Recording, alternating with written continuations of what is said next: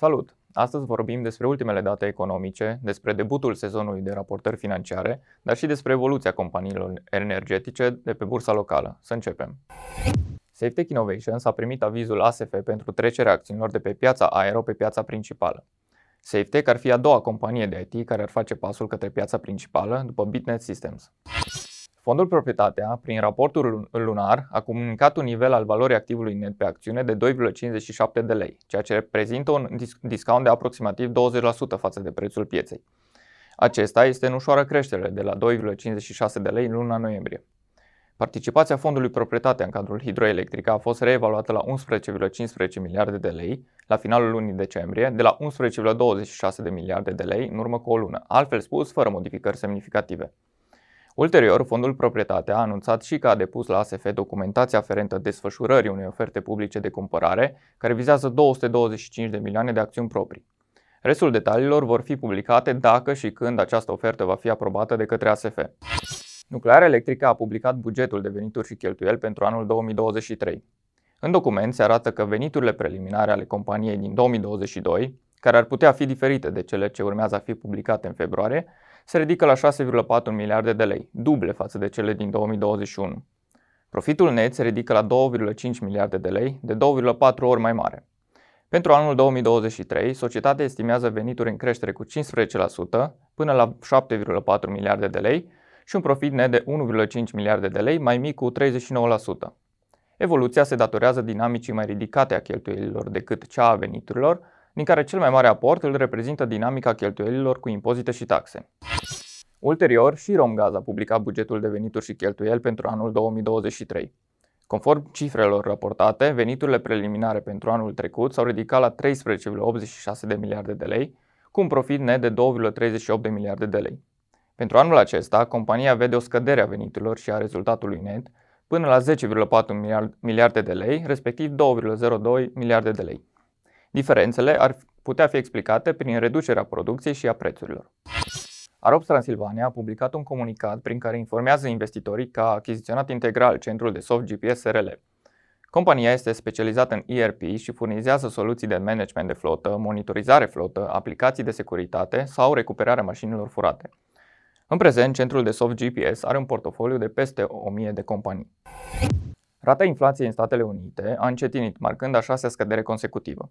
Datele Departamentului Muncii au indicat o inflație anuală de șase virgulă cinci la sută în decembrie două mii douăzeci și doi, în scădere de la șapte virgulă unu la sută în noiembrie.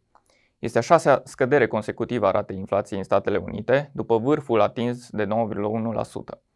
Inflația de bază, calculată prin excluderea prețurilor volatile la energie și alimente, a avut o evoluție anuală de doar patru virgulă trei la sută în lunile septembrie, octombrie și noiembrie două mii douăzeci și doi.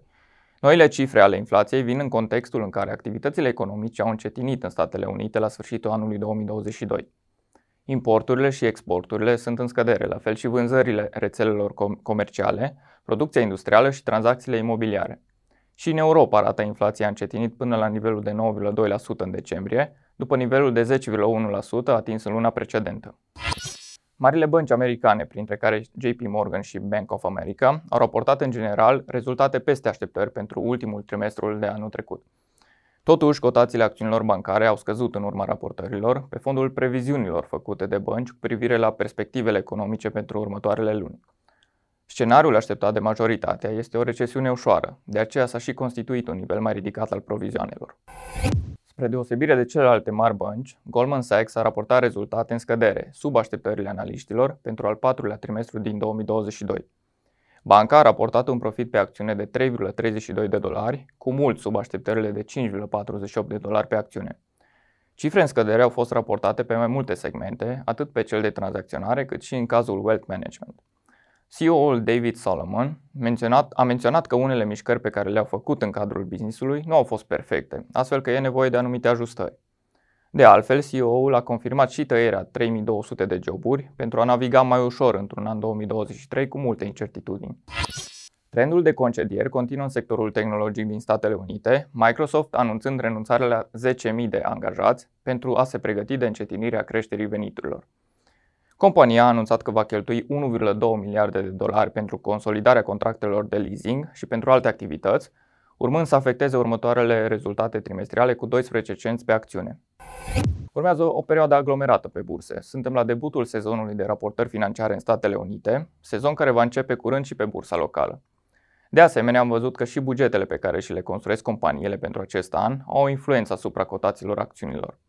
Cel mai probabil, evoluția va fi una volatilă în următoarea perioadă, dar care poate aduce și oportunități, mai ales pe companiile care arată o reziliență în tot acest context complicat.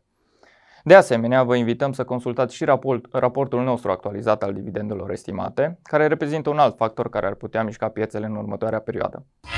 Acestea fiind spuse, vă așteptăm și săptămâna viitoare pentru a afla principalele trenduri ale săptămânii.